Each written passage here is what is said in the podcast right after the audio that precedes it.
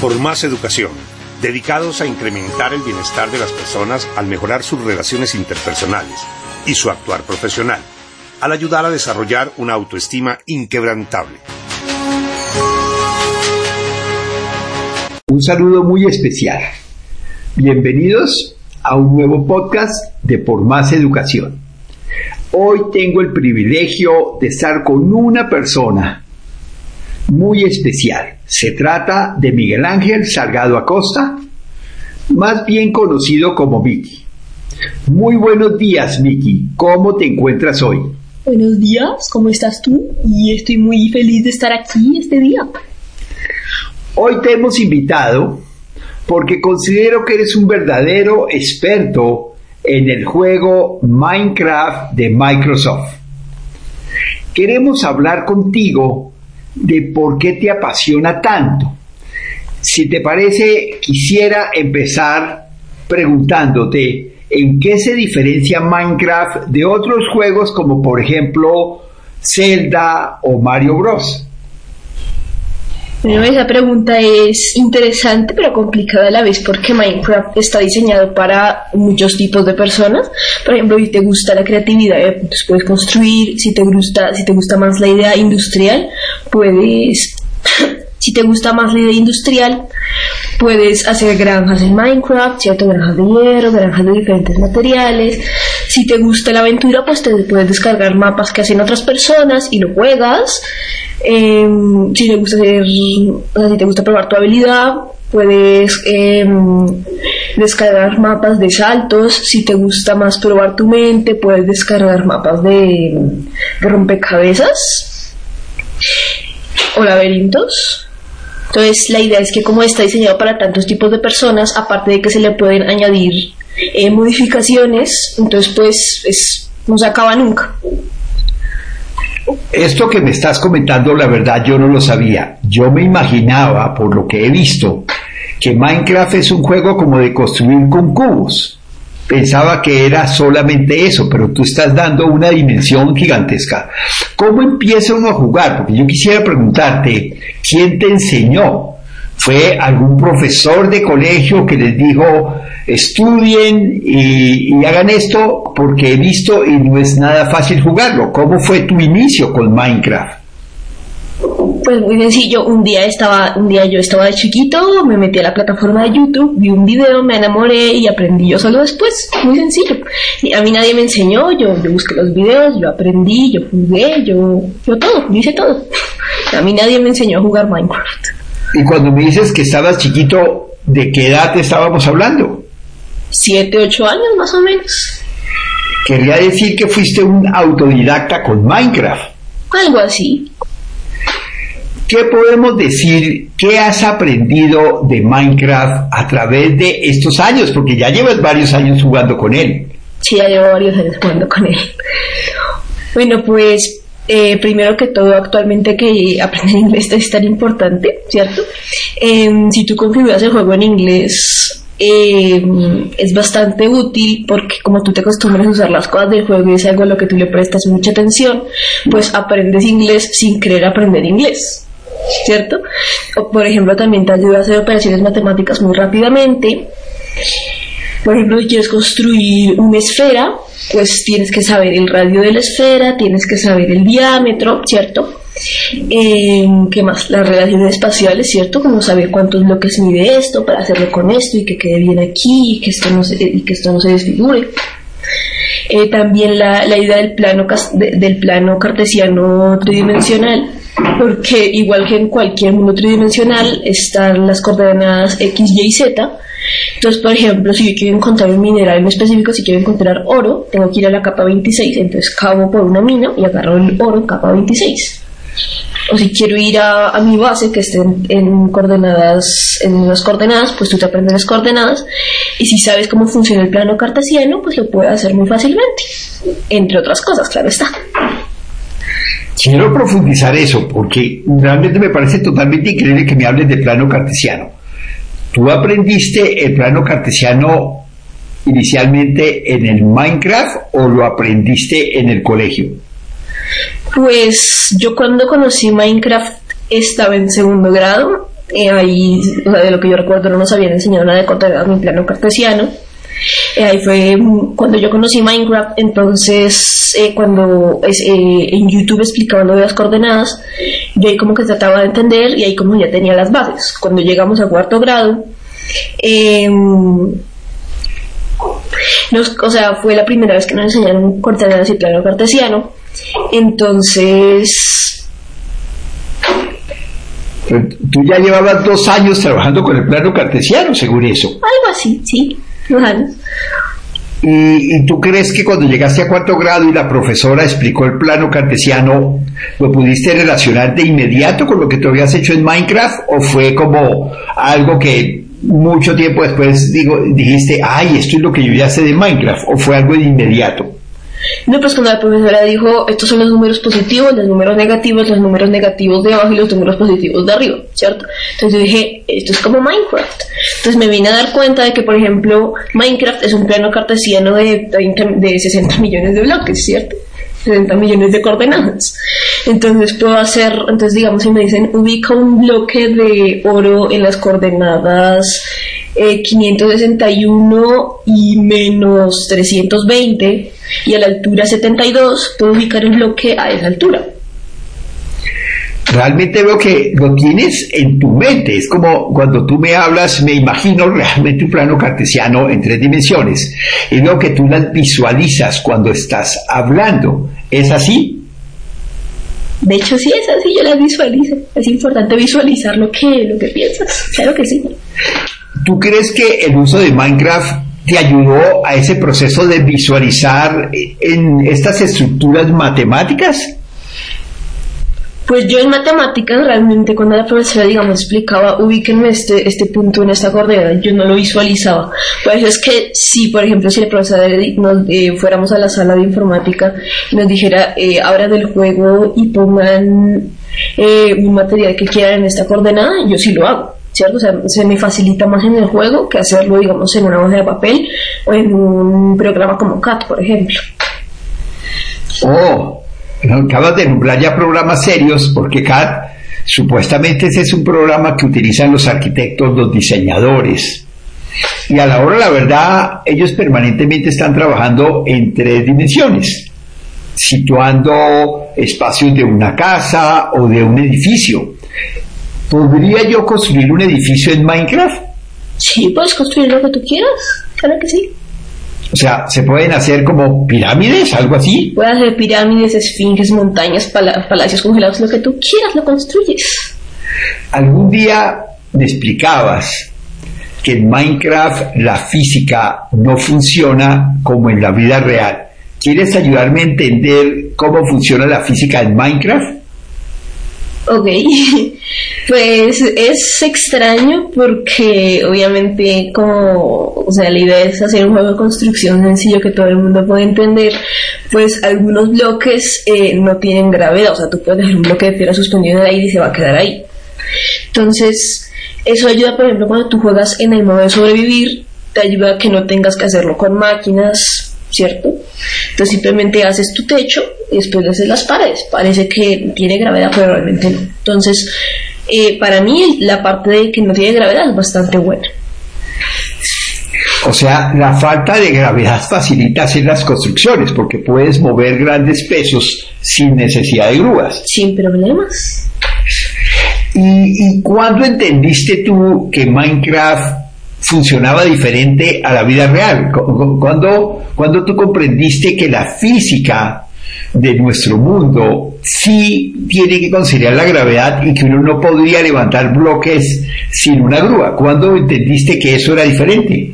Cuando alguien hizo el muro y puso un bloque y no se derrumbó. Entonces tú de inmediato lo relacionaste con la vida real y dijiste, esta física es diferente. Sí. O cuando tú cortas un árbol, el árbol se queda suspendido.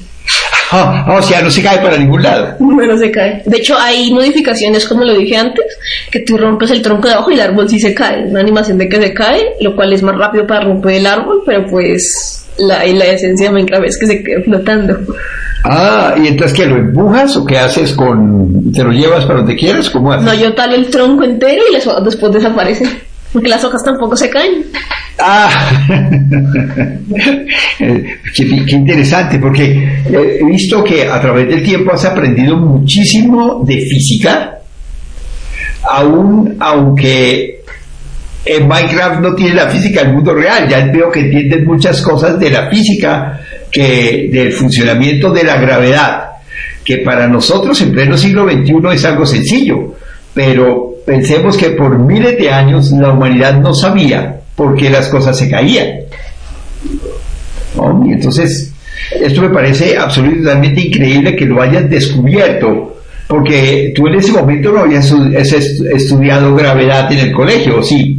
No, eso yo creo que se estudia hasta ya, yo creo que eso se estudia hasta ya mm, secundaria avanzada, ¿no? Hasta ya trigonometría y ese tipo de temas. Como física, como por allá en grado décimo. Por allá más o menos. Sí. Pero tú ya sabes lo que es la gravedad. Sí, sé que es la gravedad. ¿Tú crees que el juego de Minecraft, qué materias te ha afectado en el colegio? Afectado? De alguna manera, o sea, positivo o negativamente, ¿el juego ha ayudado? Mm, pues negativamente no le encuentro ninguna, o, sea, o sea, no le encuentro ni, o sea, no le encuentro ningún efecto negativo. Ningún efecto negativo. Y positivo lo que yo decía antes, la parte del inglés, la parte de las matemáticas. Incluso Minecraft hizo una edición que se llama Minecraft Education Edition, que tiene cosas nuevas que son los elementos químicos. Oh. Y mete bloques nuevos que son sitios de destilería.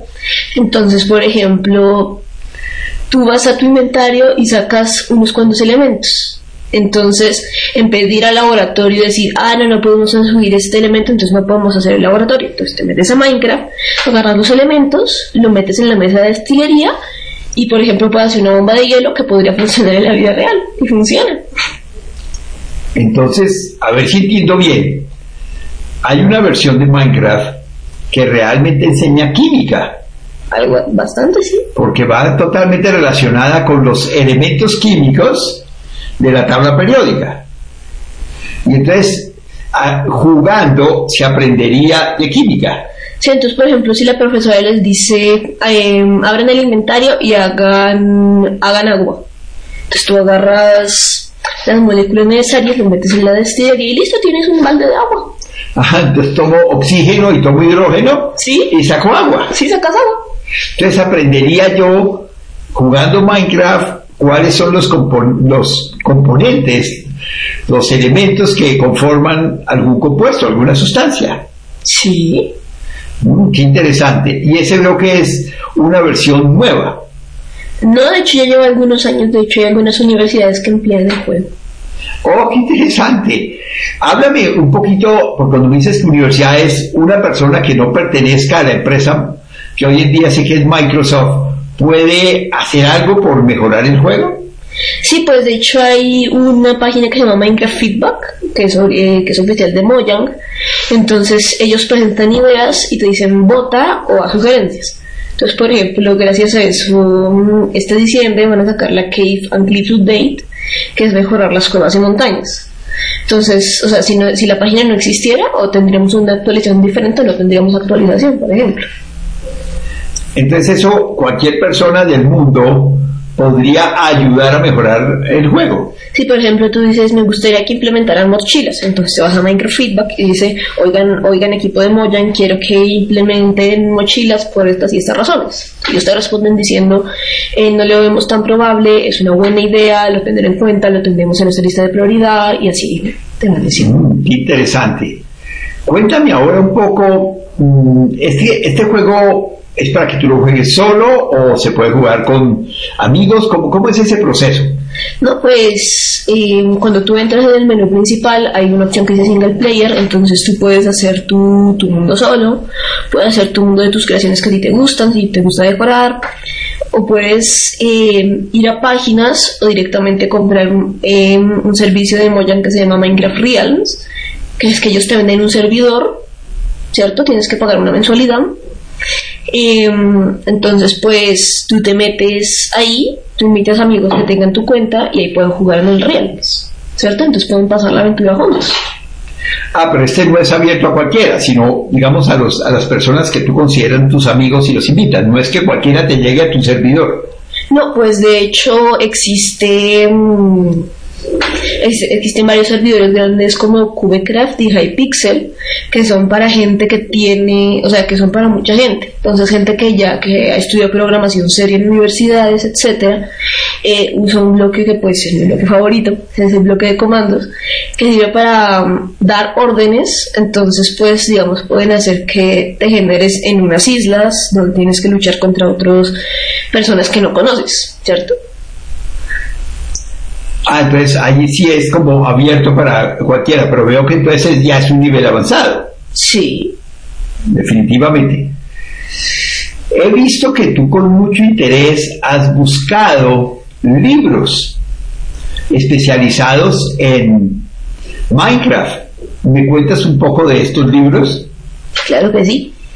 Eh, Minecraft ha sacado muchos libros. eh, eh, hay gente que ha sacado libros no oficiales, o sea, libros de fans.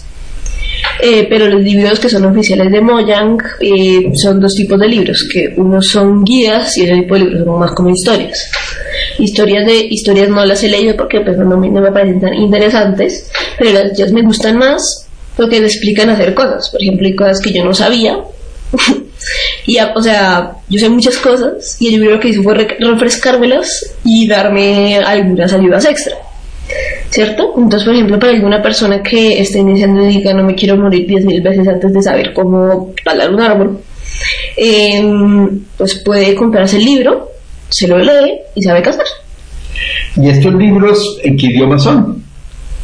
Pues originalmente vienen en inglés, pero las ediciones en español no sé si sean conseguibles ¿Tú en qué los has leído? en inglés.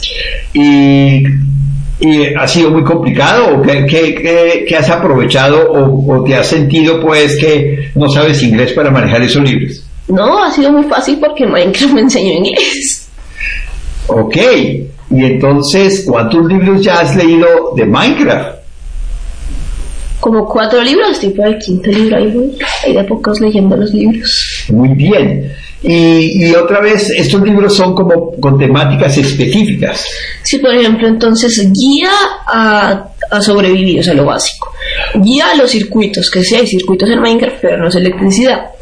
Eh, guía a construir bien, guía a hacer granjas, guía a, mm, hacer minijuegos, guía a, eh, la magia. Entonces, hay diferentes guías. O sea, muy especializados. Eso me imagino también te ha ayudado a tu vocabulario. Has aprendido muchas palabras no tan conocidas. Sí, pues, no muchas palabras, pero algunas palabras he aprendido. Qué bien, qué bueno. ¿Tú qué le dirías a tantos papás, tantos profesores que no están tan de acuerdo con que los niños y jóvenes como tú eh, jueguen videojuegos? No, pues eh, que investiguen más sobre el tema porque, o sea, ver que tu hijo está pegado a la pantalla durante dos horas y que tú no entiendas qué estás haciendo, eso no es excusa para que le digas deja de jugar, eso no te sirve para la vida. Entonces mejor yo, yo les recomiendo que investiguen en Google, que, que busquen, que, que- vean videos de los juegos.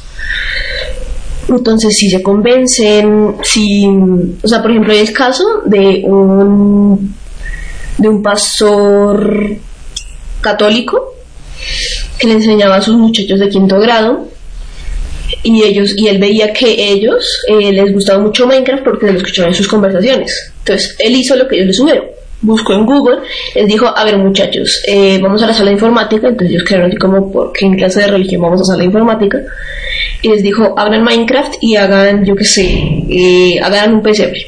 Entonces ellos hicieron el pesebre y así aumentaron muchísimo el rendimiento de la clase eso solo con la clase de religión, ¿cierto? Y con matemáticas, química, biología incluso. Qué interesante, o sea, el- el- digamos este profesor, este padre utilizó Minecraft como un medio para enseñar religión. Un medio para enseñar religión. Yo pensaría, la verdad, nunca se me hubiera ocurrido algo tan genial, tan maravilloso. Me imagino que la atención de ellos fue total. Sí, por eso te digo que aumentaron la productividad muchísimo. dudo que este profesor haya tenido que regañar a varios para que se pusieran a trabajar o que llamarle la atención para que estuvieran pendientes de lo que estaban haciendo. No porque él, como sabía que era lo que les gustaba, si los motivas a trabajar con lo que les gusta, pues trabajan muchísimo mejor, más rápido, con buena actitud. No, qué bien, qué bien. Yo, yo creo que este consejo que nos están dando a los papás y a los educadores en general, de conocer, de profundizar, de saber, porque uno escucha muchísimos juegos que dicen que no son buenos, que tienen hasta eh, una edad, 18 años, para empezarse a jugar.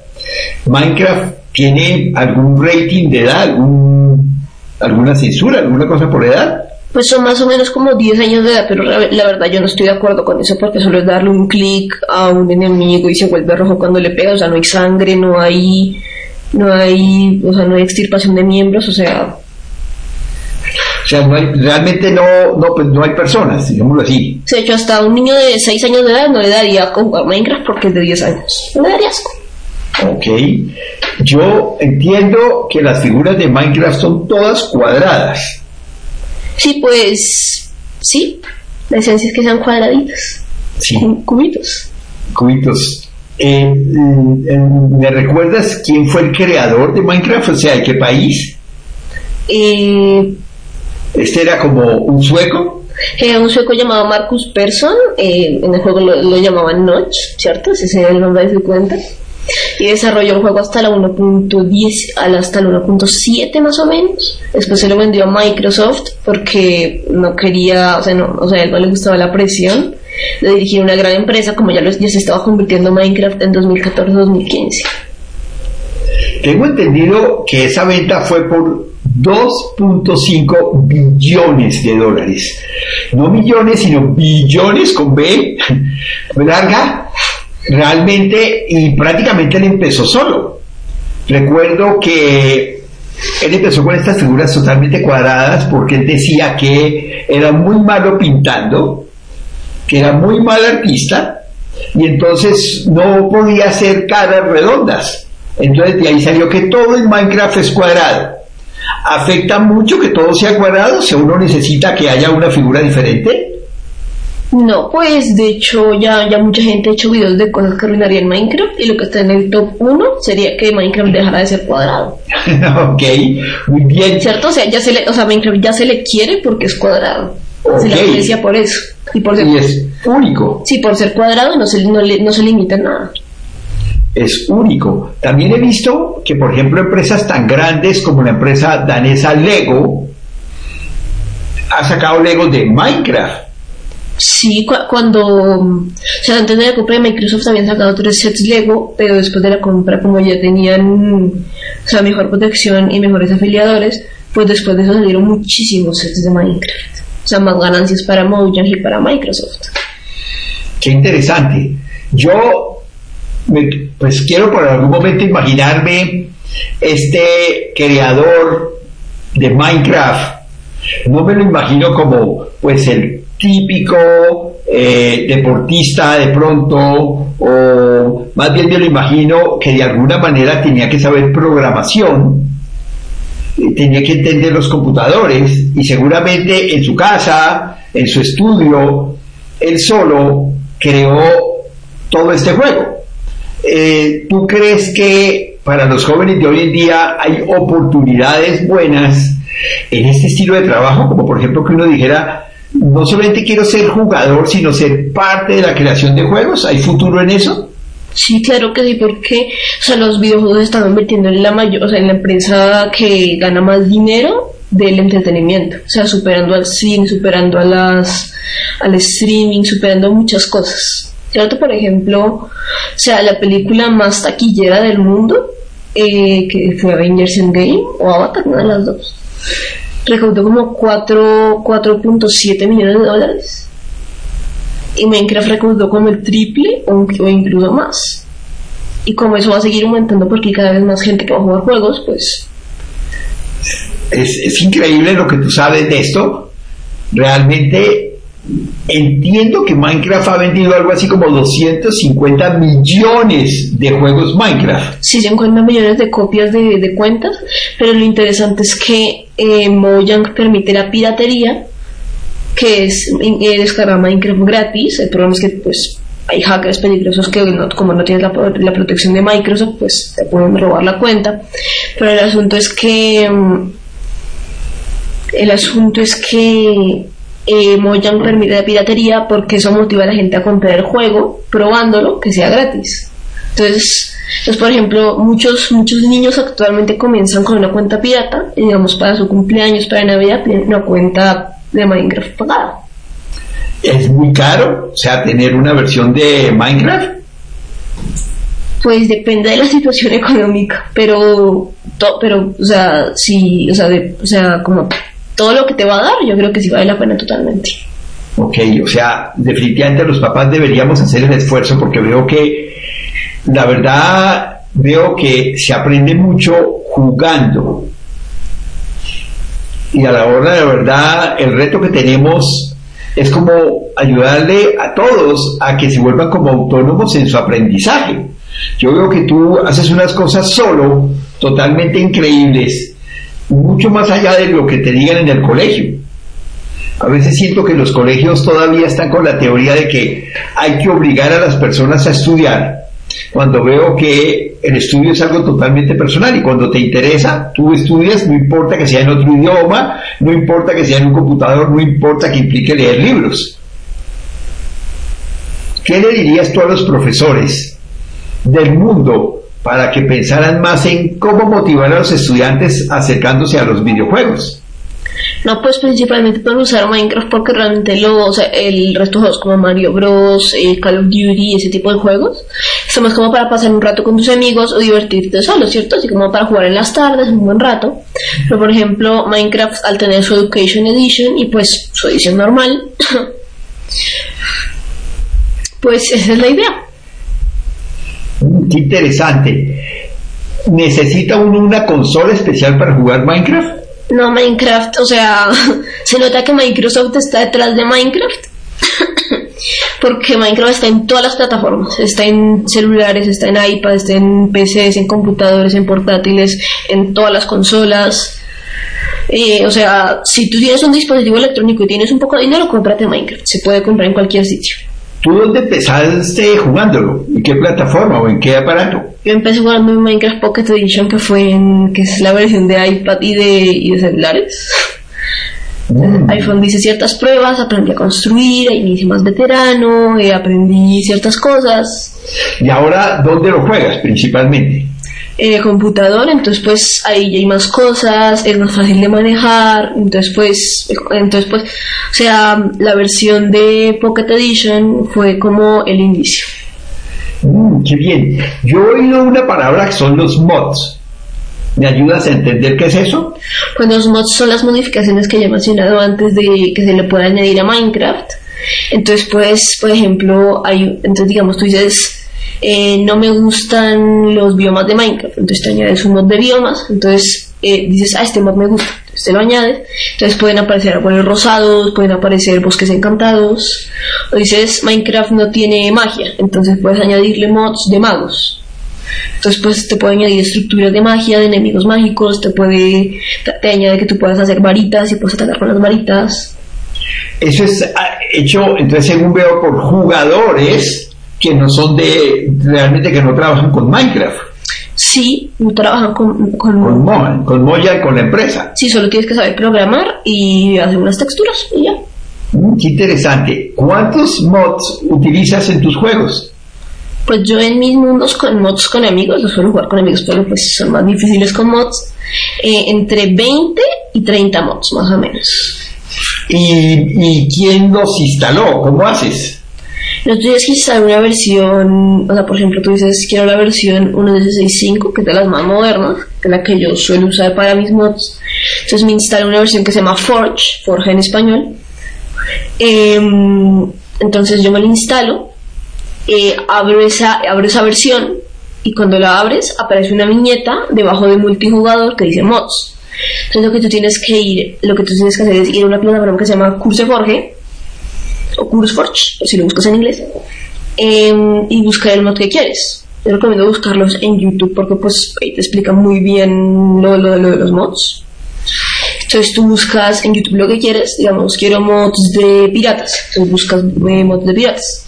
Entonces te dicen 30 mods de piratas que puedes instalar en tu Minecraft. Entonces dices, ah, este mod de barcos me gusta, este mod de barcos con piratas me gusta, este mod de armas de piratas me gusta. Entonces tú vas a CurseForge, buscas los mods, te instalas los mods para la versión que quieres, eh, vas a, a tu carpeta de mods que se que aparece cuando, eh, cuando instalas tu primera versión de Forge. Eh, arrastras los mods a la carpeta vacía, cierras Minecraft y lo vuelves a abrir en la misma versión. Y cuando lo abres, ya están tus mods. Veo que tú lo haces. Tú lo veo, me acabas de describir paso a paso lo que tienes que hacer. Sí, pues eh, me toca hacer lo mismo con mis amigos porque, o sea, me toca cuadrar mis mods, sus mods y los mods del servidor. Oh. Entonces me toca hacer triple cuadración. O sea, ¿tú le explicaste a tus amigos con los que juegas cómo hacerlo? Sí, lo, lo- lo que me gusta es que dicen, ok, Mickey, estoy impresionado. Ok, o sea, realmente yo también estoy impresionado porque a medida que lo describes veo que no es un proceso tan sencillo. no, pues, o sea, cuando ya lo haces, ya es fácil. ¿ok? Eso me llevas, me llevas a, a, pues a una conclusión. Al principio todo parece complicado, pero si tienes la paciencia y estudias juiciosamente, aún las cosas complicadas las vuelves fáciles. ¿Qué piensas de eso? No, pues que sí es verdad, que sí es verdad. Entonces, yo siempre he dicho una cosa que las cosas más complicadas hay que vivirlas en pasos. Para empezar, un paso a la vez. Y un paso a la vez puedes caminar miles de pasos. ¿no? Yo he visto cómo a través de tus juegos has dado millones de pasos. Y de pasar de juegos muy sencillos, has llegado realmente a tener juegos muy complicados y los haces muy bien. Salgámonos por un momento de Minecraft. ¿Qué otro juego te ha gustado, diferente a Minecraft, pero qué beneficios has encontrado, por ejemplo, en un juego como Zelda? No, pues beneficios. ¿O por qué lo has jugado? No, pues el de Legend of Zelda yo lo jugué porque mis hermanos me lo regalaron. Yo dije, bueno, pues a ver qué es Zelda. Yo no sabía que era Zelda. Entonces pues lo jugué. Al principio dije, ¿esta cosa qué es? ¿Me voy a morir? ¿Tengo miedo? Pero después ya lo jugué más. Eh, lo jugué y lo jugué y lo seguí jugando. Eh, y me enamoro, me enamoro de Zelda. Me, me agarro, se ganó un espacio en el corazoncito ahí. ¿Y este es qué estilo de juego? ¿Se parece algo a Minecraft o es totalmente diferente? No, es totalmente diferente porque es como más un juego como de, de aventura y calabozos. Ok, muy bien. Pero ¿por qué al principio dijiste que, dicho, no se veía por dónde jugarse o cómo era el proceso?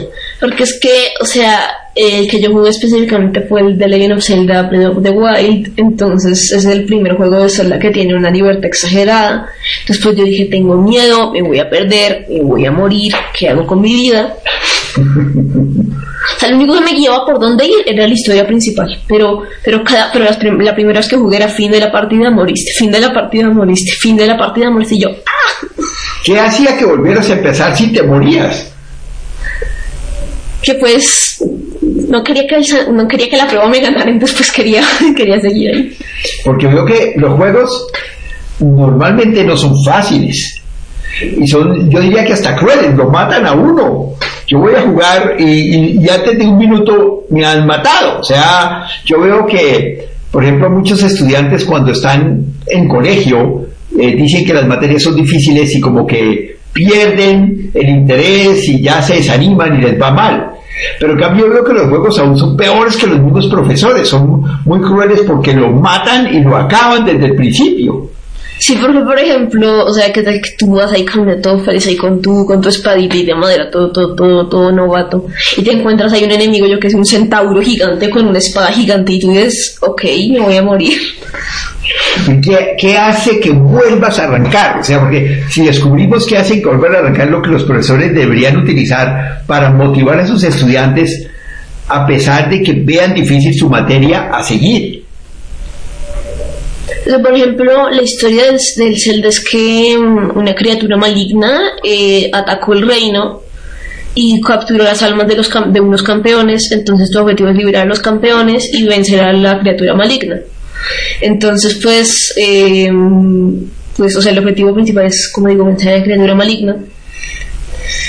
Pero, por ejemplo, lo que a mí me motivaba a seguir era que yo quería completar la mayoría de cosas que pudiera completar. Por ejemplo, hay en el Zelda Breath of the Wild hay unos, hay unos mini mazmorras que se llaman santuarios. Son como pequeños eh, acertijos de mente que tú tienes que resolver. Entonces cada vez que lo resuelves te dan un orbe de la valía y cuando tienes cuatro te pueden dar o más resistencia física o más vida. ¿Cierto? Entonces mi objetivo entonces, ah, eh, como yo le tenía miedo al jefe final, porque pues es el jefe final, entonces yo me super preparé y ya tenía toda la fuerza física, estaba re, re, ultra poderosa, mis armaduras estaban, estaban al nivel máximo. Entonces dije, bueno, vamos a vencer al jefe. Entonces mi idea era como o sea, mi motivación con la mayoría de los juegos es pasarlos eh, lo más que pueda. O sea, si se puede un 100%, un 100%. Veo que el juego lo terminaste. El juego lo terminé, no al 100%, pero sí lo terminé. Interesante. ¿Tú tienes alguna restricción en el número de horas que, que puedes jugar videojuegos? No, ninguna restricción, solo que cuando ya me siento cansado, pues apago y O sea, tú mismo eres el que decides cuándo no jugar o o, y, te la pasas jugando todo el día o haces otras cosas? No, pues me levanto ahí, a veces hago ejercicio, eh, juego ahí unas horas también. ¿Cómo? Claro que sí tengo que comer, duermo. Pero ¿te atrapa solamente el videojuego o, pongamos, tienes algunas otras actividades de película, de lectura, de... No, sí, pues digamos, yo en mis descansos de colegio, eh, yo, yo me pongo a leer en esos tiempos y por las tardes juego con mis amigos. Ok, porque uno oye permanentemente que los papás tienen muchos problemas con sus hijos, que se la pasan jugando, ¿no? Y lo ven como algo malo, es que siempre dicen, se, la pasa jugando, no quiere hacer sino eso. ¿Qué le podríamos decir a esos papás? que todo el día como que critican los juegos, porque veo que a ti nadie te critica tus juegos ni tu tiempo de, de juego y eres prácticamente los mejores eh, en rendimiento académico y tienes amigos, tienes un montón de cosas y no tienes ninguna restricción para los juegos. Entonces, ¿qué se le puede decir a esos papás que todo el día están prohibiendo los videojuegos? ¿O qué se le puede decir al gobierno chino que ahora dice que entre semana ningún niño o joven puede jugar, solamente puede jugar tres horas el fin de semana? No, pues, o sea, es muy sencillo mi, o sea, la filosofía de mi familia es que a mí me dejan hacer, o sea, a mí me dejan decidir por mi cuenta. Entonces, yo, entonces, como yo soy responsable, entonces yo decido en qué momento hago tareas, en qué momento juego, en qué momento duermo, en qué momento como, en qué momento hago mis cosas. Entonces, primero yo voy al colegio, claro que sí, lo más importante ahí. Después, si hago leo un poquito, hago un poco de ejercicio también. Al final de todas las tardes, de hecho todos los días en las tardes yo juego juegos.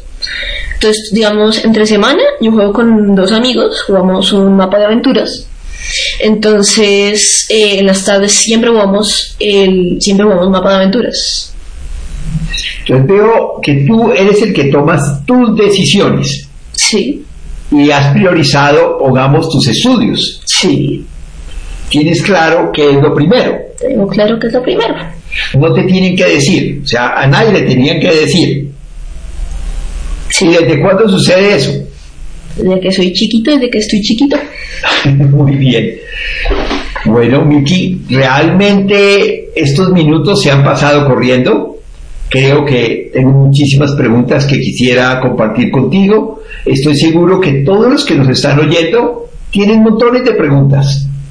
En la descripción de este episodio pueden encontrar la forma de comunicarse con Por Más Educación y obviamente Miki sabrá de las preguntas. Esperamos que nos aceptes una nueva invitación. Estoy seguro que habrá mucho interés de saber más cosas de tu vida, de tus juegos y de cómo Minecraft puede ayudar a ser mejor personas. Listo, Miki, muchas gracias por haber aceptado esta invitación. Realmente para mí ha sido un tiempo mágico, ha sido sensacional compartir este micrófono contigo. Es verdad, gracias por la invitación. Bueno, y como yo les digo a todos ustedes, muchas gracias por acompañarnos, por su apoyo, por todo lo que nos envían. Les digo hasta pronto. Feliz día, tarde o noche, cuando sea que lo mires. En Por Más Educación agradecemos todo el apoyo. Síguenos en las diferentes redes para que recibas contenidos exclusivos. Y no dudes en comunicarte con nosotros para que recibas un acompañamiento personalizado.